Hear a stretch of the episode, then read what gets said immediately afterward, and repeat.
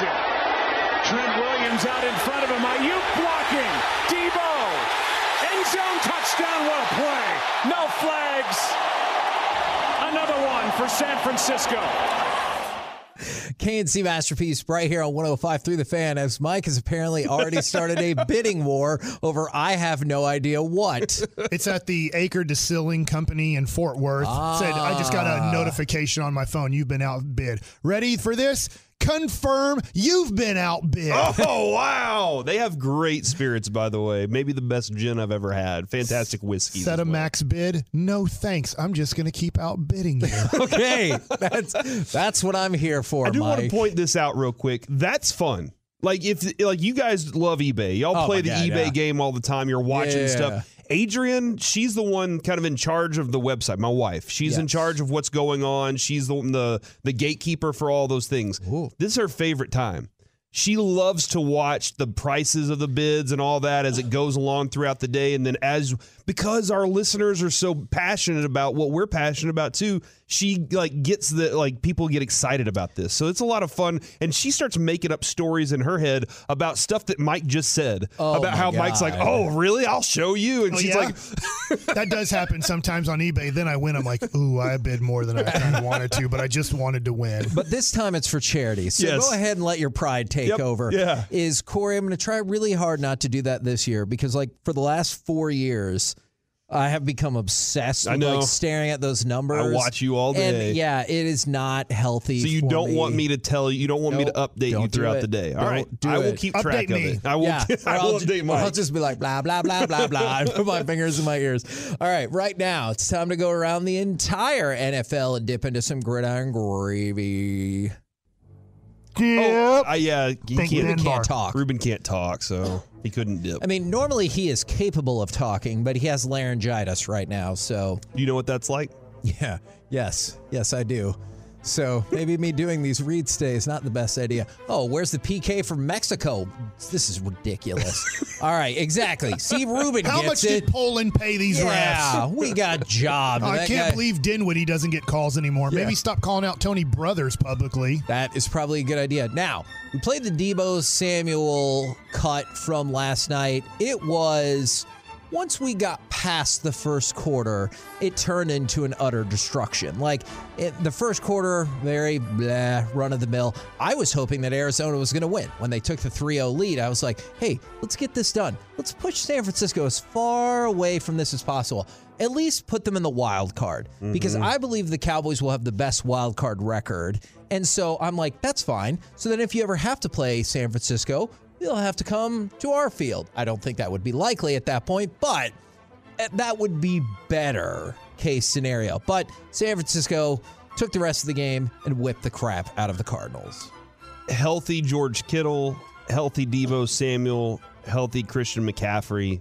This is Scary. This is gonna be a very difficult team to play. Uh, their defense, I mean, you already know what their defense lines up with, and they're pretty good. That's why I thought Trey Lance was set up for just such huge success. Agreed. Now, I'm not sure. You know, Jimmy Garoppolo's doing what he does. He kind of, as long as you don't Yeah, lose the game, yesterday. right? Eventually. We'll win. And so, by the way, they are right now considered the division winner with tiebreakers. I'm, I'm telling you, I just wanted to point one thing out, and there's a lot of football left to play. Is after their game against the Saints, and that whole thing is a catastrophe. Is they host the Dolphins, host the Bucks at the Seahawks, host the Commanders back to back to back to back. Yeah. that that's a tough stretch right there. That is huge. I think for the Cowboys playoff run, you need San Francisco To not stay being a away division from you. winner. Yes. The I, I will say this, Kevin. I, I don't know if y'all ever played any of the audio uh, from the interview with McVay and Would those know. guys. The conversation, though, it was Shanahan that said this. Shanahan's the one that said regarding running quarterbacks. Look, I think athletes are always going to be great, and it's always going to be important to have those guys that can do those things. And it really, at the end of the day, it's who has the piece of chalk in their hand to drop that last play uh, whenever all things are equal. But as great of a, a runner that can be, it can be stopped. At some point, you're at some point a quarterback, a really good, great quarterback, has to stand in the pocket and deliver th- big throws, big time Yeah. throws. Yeah, you're right. We've seen Jimmy not do it before. Has he learned anything that can show that he can do it in the future? That's in the playoffs. I'm not as scared of Jimmy uh, as I, as I am during the regular season. That is very fair. This is a great point because I did see this from the 214. The 49ers won because Pentagon, Penta El Zero, used to be known as the wrestler Pentagon, he gave his mask to George Kittle. And that was the key to the victory right there. He's an awesome wrestler, by the way. All right, let's go from that to which East is the best East? So, AFC East, 26 and 14. All four of their teams in the top eight.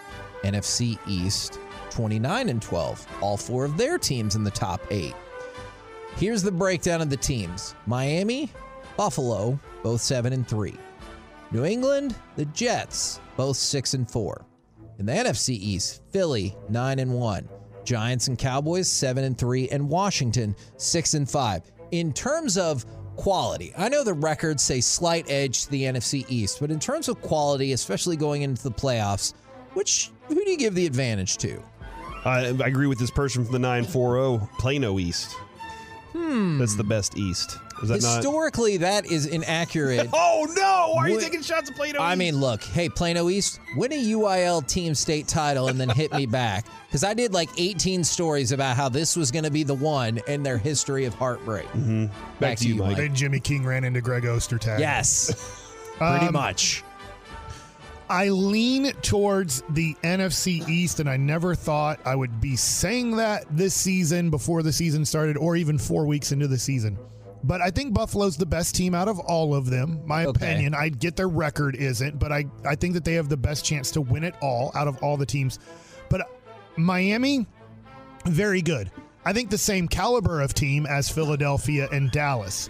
New England and the New York Jets, I'm not crazy about. I'm also not crazy about the Giants and I'm not crazy about Washington, but I'll lean towards the NFC East. I'll give the the East uh, credit for what they've been able to accomplish with the better record. Buffalo's the best team out of all eight, but then I think two and three are Dallas, Philadelphia. Four is Miami. Miami. Yeah, no, I would be inclined to agree with that. I think you have two of the better defenses in the NFC East, uh, as well as two of the top five offenses in the NFL. Uh, so I'll think, and I'll take the Cowboys, Eagles, and those.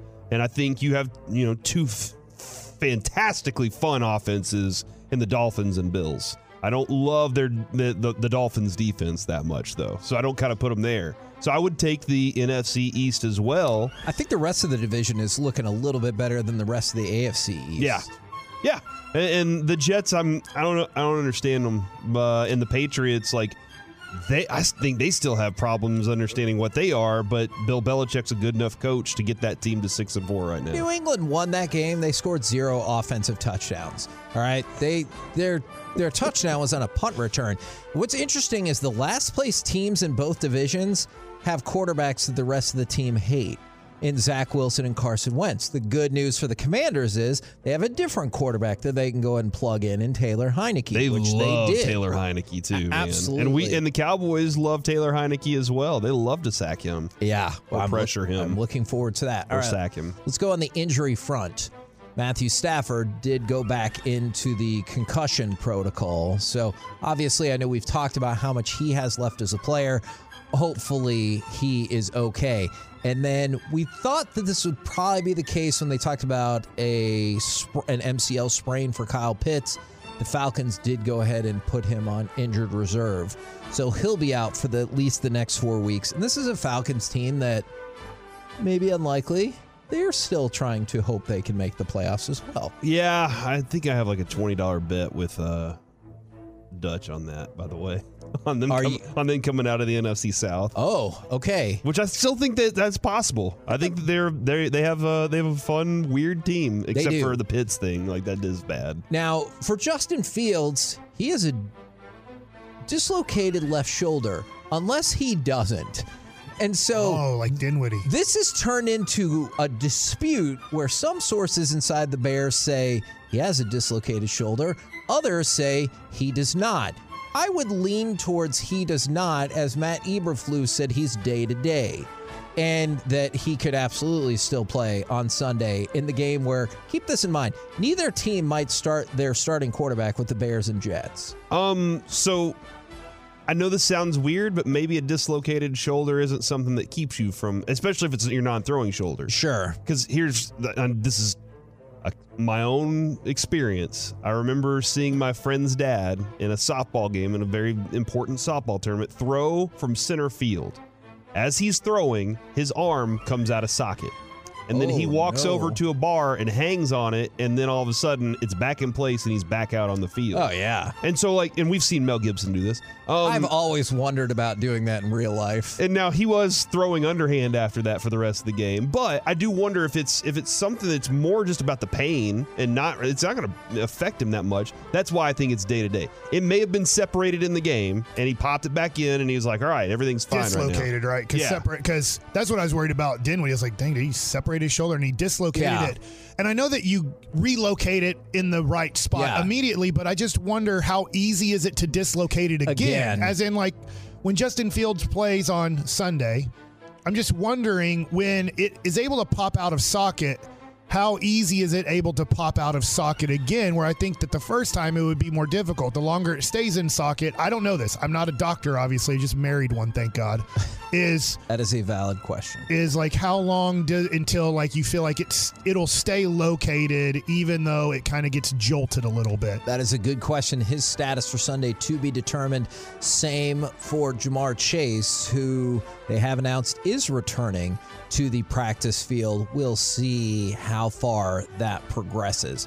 We're the KNC masterpiece right here on 105.3 The Fan. Coming up next, are Kidd and Wood saying and doing the right things, oh, or is this already a real problem? We'll do it next right here on The Fan.